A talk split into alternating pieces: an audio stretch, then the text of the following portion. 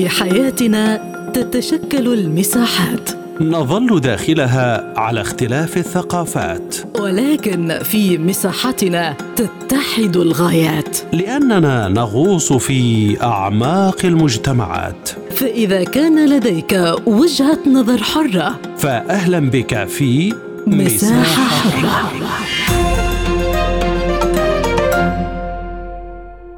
أهلا بكم في حلقة جديدة من مساحة حرة. معكم خلال هذه الحلقة دعاء ثابت ونناقش خلال هذه الحلقة ملف التحديات التي تواجه اللغة العربية من خلال قمة اللغة العربية المنعقدة في أبو ظبي.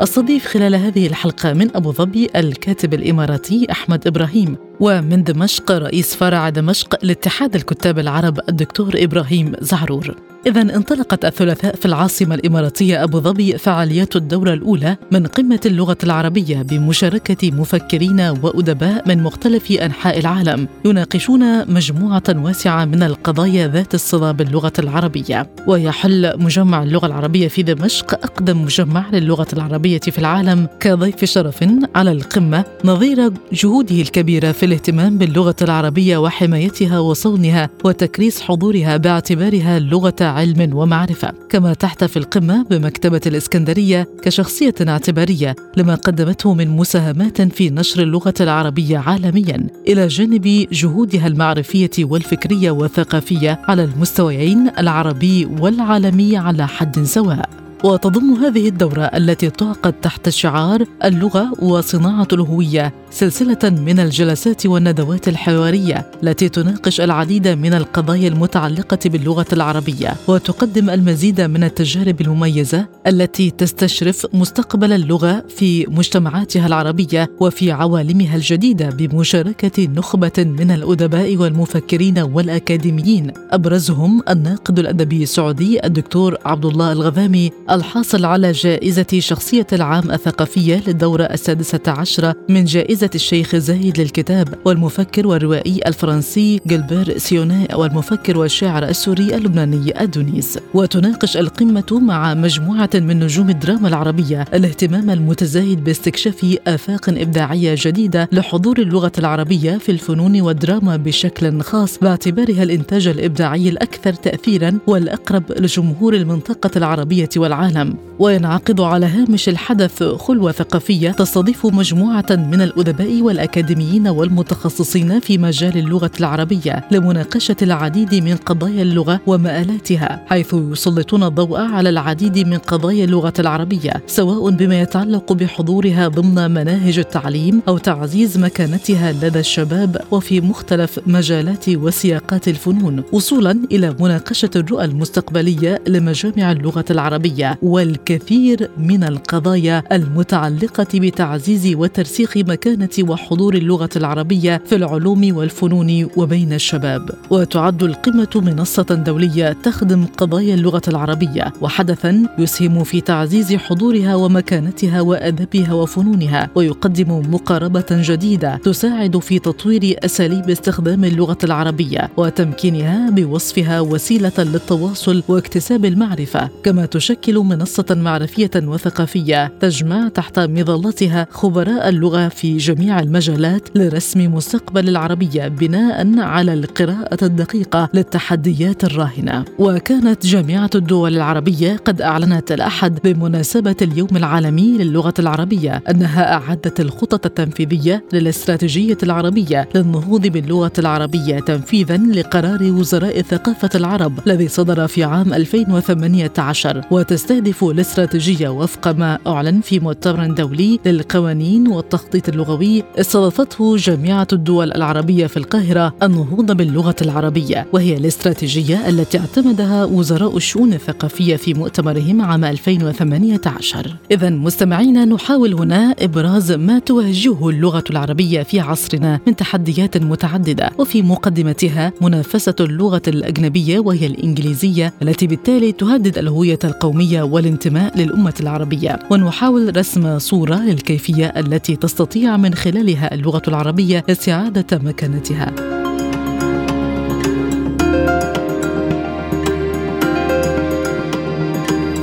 بداية أرحب من أبو ظبي بالكاتب الإماراتي أحمد إبراهيم إذا ما أهمية مؤتمر اللغة العربية الذي يعقد في العاصمة الإماراتية وما القضايا التي يتم التركيز عليها؟ سيدتي عندما نخاطب الإنسان الناطق بالضاد اقليميا وعربيا وعالميا نحن ننظر إلى رؤية القراءة التي بدأت في الإقليم من الجزيرة العربية بكلمة اقرأ، يعني باختصار شديد نحن أمة أقرأ ومع الأسف الشديد نحن أمة لا تقرأ.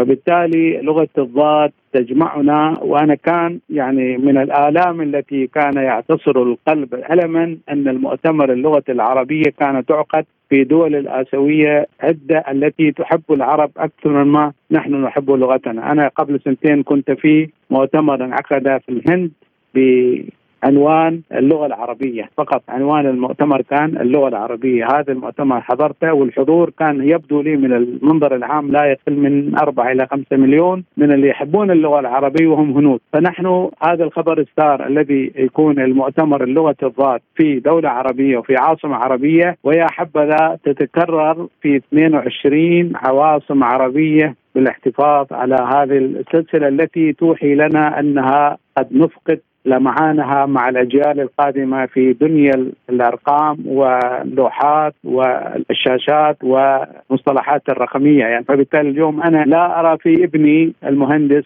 ميوله الثقافية نحو اللغة العربية قراءة كتابة حتى نطقا. يعني أحد ابنائي مهندس الحمد لله هي nuclear engineer هو مهندس نووي. mechanical nuclear. ولغته العربية ركيكة يعني. ابن اماراتي من ابن عن جد يقرأ الجريدة العربية. وأنا أضحك. لماذا؟ لأن لم نعد نزرع فيهم. والتقنيات الرقمية التي دخلت والآفاق الـ scientific اللي هو الحياة العلمية والعلمانيه التي يعني غزت علينا الغزو الكثيف فيجب أن لا نعطيه حق الغزو غير المشروع بحيث انه يأخذ منا ثقافاتنا، اليوم بعض الدول يعني تتعصب للغتها رغم انبهار الواجهات العالمية حضارة. يعني أحد بعض المطارات تدخل فيها الشخص لا يرد عليك باللغة الإنجليزية لأنه غير مش بريطانيا دولة أوروبية أخرى. ما هو هو يجيد اللغة الإنجليزية أكثر منك لكن لا ينطق وإنما يصر أن أنت تتكلم لغته معاه في بلده. في بوابة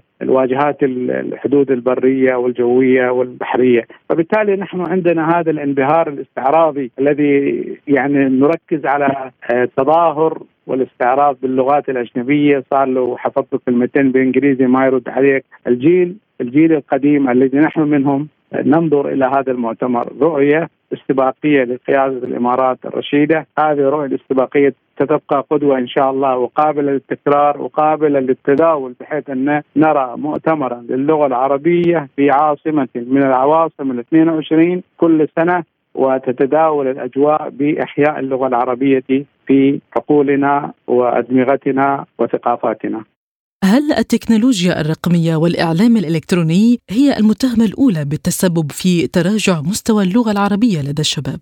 المعلومة احتكارها هو المتهم يعني أنا لا لا ألبس التهمة لشخصية بالاسم ولا لدولة بالاسم وإنما عقلية الاحتكار العلم وتحديدها في أطر ونوافذ وقنوات آه، مقننة اقتصاديا بحيث يكون فيها أنانيات وماديات وأطماع هي اللي سببت في تضعيف اللغة العربية، أنا كنت في دولة عربية في أيام دراستي الجامعية وعمري في 21 22 كان بداية دخول الكمبيوتر في العالم. فهذا كان السنة الاولى اللي العالم العربي يسمعوا شيء اسمه كمبيوتر ويصنفوا الاسم هل هو اسمه كمبيوتر أو نحوله إلى حاسوب. فدخلت في واجهة إن المفتاح الـ keyboard هذا المفتاح الكلمات في شغلة نعمله عشان تفتح الملف. والواجهة بالإشارات بالرموز تعلمك تعمل إيه؟ إذا ضربت على الـ F يعني file البنت اللي معاي اللي أسألها اللي هي مسؤولة عن هذا الشيء في الجامعة قلت لها يا ستي أنا كنت شاب صغير وهي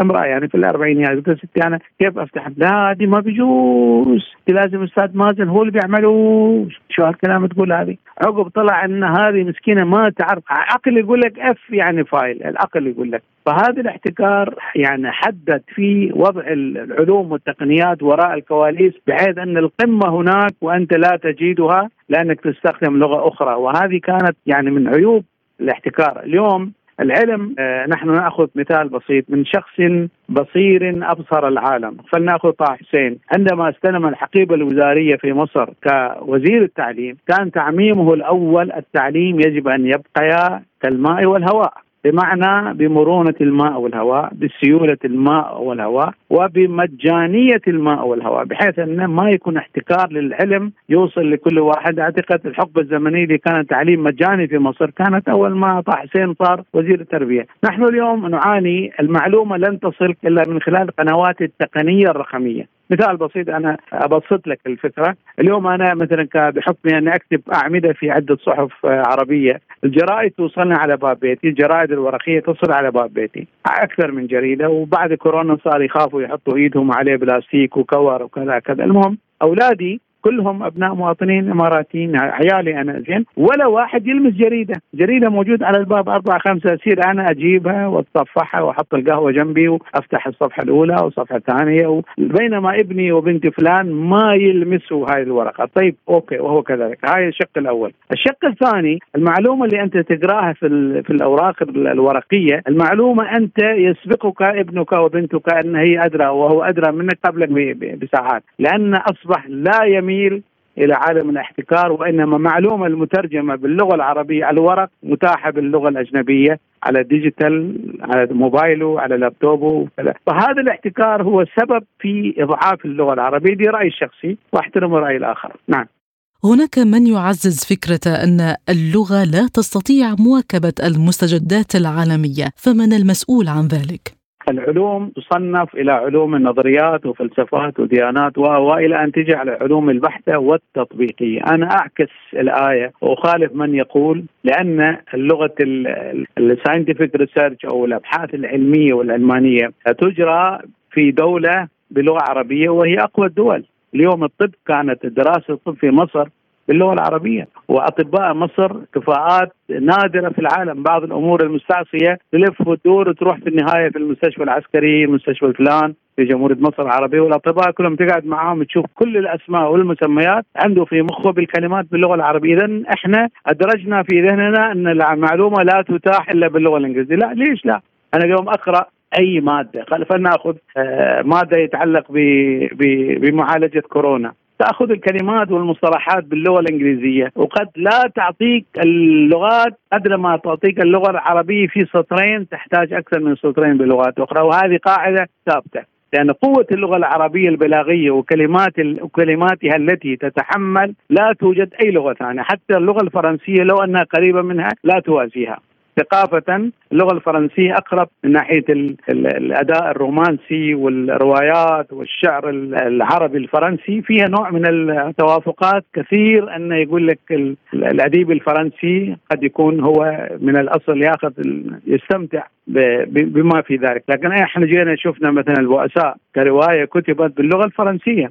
كتبت باللغة الفرنسية والكاتب آه، فيكتور هيغو. لكن تعال شوف الترجمة التي عملوها نخبة من الجامعين العرب. مجموعة في كذا ترجمات لكن الترجمه اللي أنا يعني أحبذها واحتفظ بها هي النسخة التي بقلم نخبة من الجامعين العرب. هذا الكتاب يعني مضاعف عن حجم الكتاب الثاني لأن القوى العربية تتحمل كلمة تعطيك معاني عدة لا لا تستطيع ان تستبدلها بأي كلمة من اللغات الأخرى، هذا شيء قاعدة مفهومة يعني إن قوة البلاغية في اللغة العربية موجودة وما في أي مشكلة إنك أنت تجيبها في التطبيق. عندما أصبح شيء اسمه كمبيوتر بعض الدول العربية رفضت تكتب كلمة كمبيوتر قالت لازم نعمل إن هذا الجهاز إيش يعمل اتضح إن الجهاز هذا يحسب بين الصفر والألف الصفر equal higher lower greater يعني الحرف اللي بعد الصفر هل هو أعلى منه؟ هل هو يوازيه؟ هل هو أقل منه؟ اذا هذا يحسب اليمين باليسار واليسار باليمين، فبالتالي لا يجوز نستخدم كلمة كمبيوتر في المصطلحات الرسمية، يجب أن نستبدلها بكلمة الحاسوب، هذه قرار جميل. نعم. كيف تنظرون لجهود الإمارات في هذا الإطار حيث تبنت العديد من المبادرات وقادت الجهود التي تحفظ لهذه اللغة مكانتها؟ هذه الجهود هي استمرارية لرؤية أبو الاتحاد زايد الخير اللي دائما كان يركز على حدث من أحداث السنوية يأتي تحت مظلة القرآن الكريم، يعني عندنا الآن أكثر من هيئة ومؤسسة تركز على حتى ما وراء الشطآن والبحار والجبال والبرور. هناك آه، لهم أدوار في تحفيظ القرآن في دول. يعني إمارات موجود في أفريقيا في بوسنا في صومال في و و و و. بالتالي هناك في وعندنا هيئات ومنظمات تحت هذه المسمى. عندما أنت تأتي تأتي العالم يعني كل تأتي تصنف اللغة العربية وتحطها في ميزان نرجع إلى كلمة الضاد ونرجع إلى كلمة اقرأ.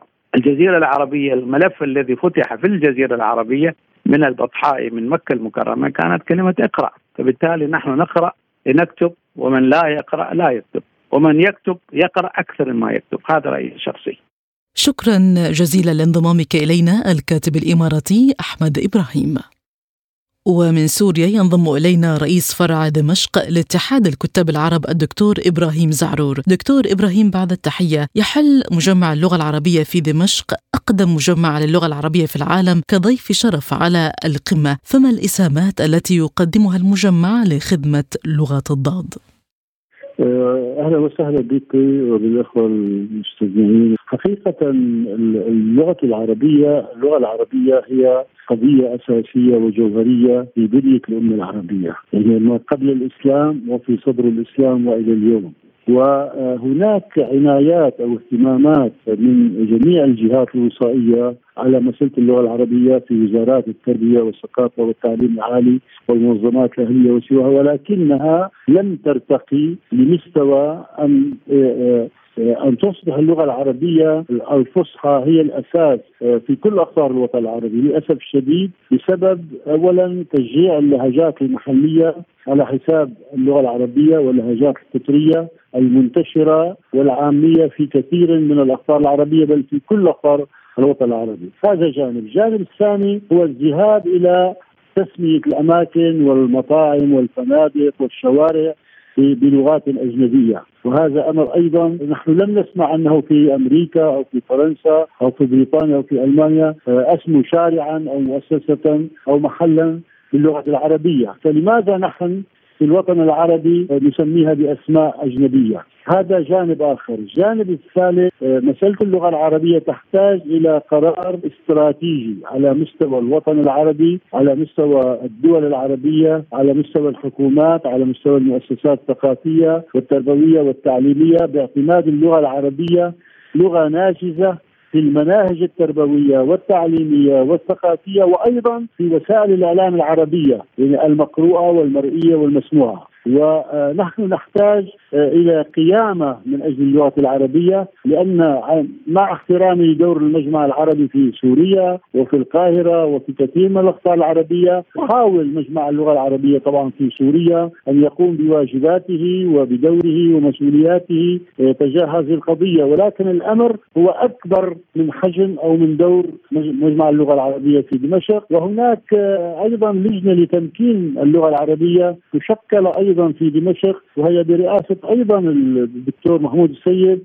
رئيس مجمع اللغة العربية في دمشق الذي يحل ضيفا على القمة في أبو ظبي. نحن بحاجة إلى أن نعيد ترتيب وتأهيل كوادر تخصصية مع سياسات واضحة للاقطار العربية من أجل إعطاء اللغة العربية أهمية آه، منذ آه، مرحلة الطفولة ومرحلة المدارس الإعدادية الابتدائية والإعدادية والثانوية ومرحلة الجامعات وأيضا في المؤسسات الثقافية المعنية. وفي وسائل الإعلام بالدرجة الأولى لأن وسائل الإعلام الإعلام يدخل إلى كل بيت. في الوطن العربي ويجب أن يؤخذ بعين الاعتبار والنظر على أن مساله التواصل الاجتماعي ومساله تدفق ثوره المعلومات وأيضا اليوتيوب وغيرها تسيء بشكل أو بآخر إلى اللغة العربية، يعني يجب أن نستخدم نحن منصات التواصل الاجتماعي من أجل مصلحة اللغة العربية وليس بالعكس، والذي نراه للأسف يضعف الجهد المبذول والرئيسي الذي ينصب على تعميم اللغة العربية الفصحى التي هي لغة العرب وهي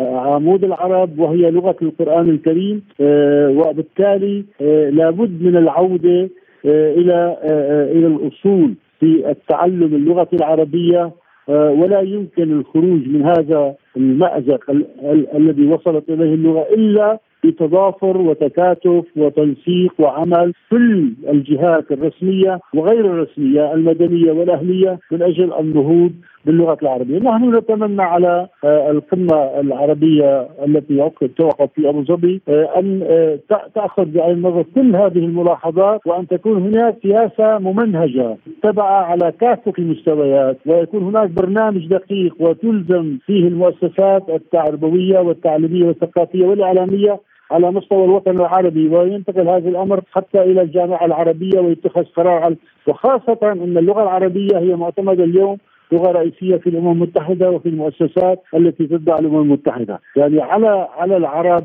آه، أن ينهضوا باللغة العربية لأن نهوض العرب باللغة العربية هو يقوي من وحدة العرب ومن ثقافتهم ومن دورهم الفكري والثقافي والسياسي والاجتماعي والاقتصادي على كافة المستويات. ولا يجوز إهمال هذا الجانب لأن إهمال هذا الجانب لا قدر الله سيؤدي إلى كوارث حقيقية في القضية اللغة العربية وأيضا انتشارها بشكل صحيح وبشكل آه، ممنهج وصادق وموضوعي آه، وبالتالي نحن نهيب بالذين يجتمعون في المؤسسات المعنية آه، باللغة العربية أن يتخذوا قرارات استراتيجية على كافه المستويات كي نرتقي باللغة العربية ونكون بهذا المستوى أيضا الذي يليق بلغتنا العربية الفصحى.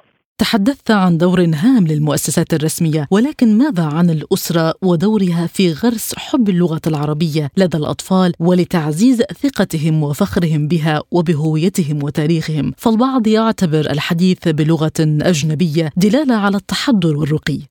الأسرة نحن نسميها المدرسة الأولى أو النشأة الأولى. يعني الطفل ينشأ في أسرة يجب أن يكون وضع الأسرة سليم وصحيح ومعافى. بمعنى أن يتعلم الأطفال اولا في المدرسة الأولى في في البيت ثم يتعلم في المدرسة ثم يتعلم في على يعني في بتدرج في المدارس في المرحلة الابتدائية الإعدادية والثانوية ومن ثم إلى الجامعات. طبعا نحن للأسف يعني محطات التواصل الاجتماعي تسيء بشكل أو بآخر لهؤلاء الأطفال. يعني هي تطلع هؤلاء الأطفال من خلال ما يبث في مواقع التواصل الاجتماعي. نحن نتمنى أن تتحول مواقع التواصل الاجتماعي إلى قصص للأطفال ناطقة باللغة العربية، رسوم متحركة بأشكال تعبيرية، قصة خاطرة، رواية، قصة قصيرة يكون فيها الحوار باللغة العربية الفصحى، وهذا أيضا يمكن أن يتم بإشراف الأسرة بإشراف الأب والأم والأسرة في المجتمع. وبالتالي هي مسؤولية أخلاقية ومسؤولية اجتماعية ومسؤولية أيضا آه، آه، على الأب والأم أن يوجهوا الأطفال إلى هذا التعلم لأن الأطفال غالب غالب الأطفال اليوم يحملون هذا الذي اسمه الجوال أو هذا الذي اسمه له تسميات متعددة. يعني يبث في مواقع التواصل الاجتماعي للأسف أحيانا قضايا تسيء إلى عقل الطفل، إلى تربية الطفل، إلى تكوين الطفل، إلى نشأة الطفل، نحن نريد لمواقع التواصل الاجتماعي ونريد للقائمين على هذه القضايا آه، أن يبثوا من خلال مواقع التواصل الاجتماعي سواء وزارات التربية والثقافة والتعليم العالي والجامعات وغيرها آه، قصص للأطفال، قصص للأطفال ناطقة باللغة العربية الفصحى وربما تساهم هذه القضية بشكل برفع شأن اللغة العربية لأن هذه كما قلنا مرتبطة بهوية الأمة بتاريخ الأمة بحضارة الأمة بفكر الأمة بنهوض الأمة بقيامة الأمة. الأمة لا الأمم لا تقوم إلا بلغتها وبفكرها وبثقافتها. احتفاء العالم في الثامن عشر من ديسمبر من كل عام باليوم العالمي للغة العربية. كيف يخدم اللغة وكذلك مبادرات القراءة؟ يعني حقيقة آه، كل هذه الأعمال يعني تخصيص يوم الاحتفاء عالمي الاحتفال باللغة العربية وأحيائها آه، تحدي القراءات التي تبنتها الإمارات العربية المتحدة آه، يجب أن نجد أيضا مشاريع أخرى تصب بنفس الاتجاه من أجل يعني خلق ظروف ملائمة ومناسبة من أجل الاهتمام بقضايا اللغة العربية. وكما قلت يعني لا يمكن لمواقع التواصل الاجتماعي أن تغني عن عن الكتب، كتب الموجهة للأطفال، يعني أدب الأطفال، القصص للأطفال، تربية الأطفال، آه، تكوين الأطفال باللغة العربية الفصحى وهذا كما قلنا قبل قليل انه مسؤولية الأسرة، ثم مسؤولية المدرسة ثم مسؤولية الإعلام وسائل الإعلام الرسمية والوطنيه والأهلية وغيرها والجمعيات الأهلية والمدنية، هذه مسؤولية مشتركة للجميع، طبعا آه، الاعتراف أو تخصيص يوم الاحتفال باللغة العربية هو دليل إيجابي وظاهرة إيجابية ويجب أن نستفيد منها وأن نتعامل معها. آه، بس التحدي القراءة يجب أن يكون هناك أيضا آه، ليس يوم واحد وإنما أن تكون على مدى ال 65 يوم في العام هو تحدي القراءة موجود على كافة المستويات في المدارس في الجامعات في الإعلام في الوسائل في ضمن الأسرة ضمن المجتمع ضمن الأنشطة الثقافية والاجتماعية. لا يكفي أن نحدد يوم واحد ولا يكفي أن نحتفل باليوم العالمي للغه العربية وإنما آه، وتحدي القراءة مشكوره طبعا الإمارات ومشكوره غيرها من المؤسسات أيضا التي تقوم على هذه القضية ولكن يجب توسيعها، يجب تعميقها، يجب أن تكون شاملة، يجب أن تكون آه، في احاطه كاملة وأن تكون هناك كما قلنا استراتيجية آه، يتم وضعها على مستوى الوطن العربي وأن يلتزم بها الجميع كي نرتقي ونحافظ على اللغة العربية بشكل موضوعي وبشكل صحيح. إلى أي مدى يمكن التعويل على الدراما والفنون في القيام بتعميق روابط الانتماء للغة العربية باعتبارها هوية حضارية وإنسانية؟ أنا سأكون صادقا معك. أنا آه، آه، أعبر عن انزعاجي بقضية الدراما العربية. للأسف آه، في الكثير من الأقطار العربية أصبح أهل الشام يعني الدراما يتحدثون باللهجات المحلية. أهل الخليج كذلك الأمر، في مصر كذلك الأمر، في المغرب العربي كذلك الأمر، يعني في أقطار المغرب العربي، لماذا لا تكون اللغة العربية هي الأساس في في في فيلم السينما، في المسرح، آه، في الدراما، في المسلسلات، آه، في كل الإنتاج آه، يعني السينمائي والتلفزيوني وأيضا حتى على المواقع لأن هناك كثير من الناس لديهم مواقع يوتيوب أيضا خاصة بأشخاص أو بشخصيات أو بمؤسسات يجب أن تكون اللغة العربية آه، الفصحى هي الأساس في ذلك، أنا آه، لي عتب كبير حقيقة على كتاب الدراما وعلى المنتجين وعلى أيضا الذين يقومون بإخراج هذه القضايا وتقديمها للمجتمع آه، في الوطن العربي، يعني نحن نحن نحترم اللهجات المحلية ونحترم تعدد التنوع في هذه القضية ولكن نحن جزء من شخصيتنا، جزء من تكويننا، جزء من رسالتنا الإنسانية والاجتماعية والحضاريه والتاريخية كلغتنا العربية، وهي لغتنا الجميلة يجب أن نعتز بها يجب أن نفاخر بها يجب أن نستخدمها استخدامات صحيحة وأن نعمم هذه القضية على بكافة أنشطة الحياة من الأسرة إلى المدرسة إلى المؤسسات التربوية والتعليمية إلى الإعلام الدراما إلى السينما إلى المسرح كل هذه القضايا. وأنا رأيي حقيقة أشعر بألم وعندما أشاهد بعض المسلسلات. أنا شخصيا أحيانا في كثير من الكلام في بعض المسلسلات التي أشاهدها لا أفهمها. تبث يعني في في قنوات عربية مختلفة. حتى في سوريا ممكن في مصر ممكن المواطن المصري ما يفهم أو في المغرب وبالعكس هو صحيح وهكذا. لذلك الاعتماد على اللغة العربية في هذه القضية أنا رأيي قضية أساسية لأننا نحن جميعا بحاجة لأن تكون شخصيتنا واحدة وأن تكون ثقافتنا واحدة ويكون فكرنا واحد وهذا يعزز من وجود الامه ومن تجذرها وحضارها التاريخ الدكتور إبراهيم زعرور رئيس فرع دمشق لاتحاد الكتاب العرب. شكرا جزيلا لانضمامك إلينا. الشكر موصول لكم مستمعينا الكرام بإمكانكم الاطلاع على المزيد عبر موقعنا سبوتنيك دوت اي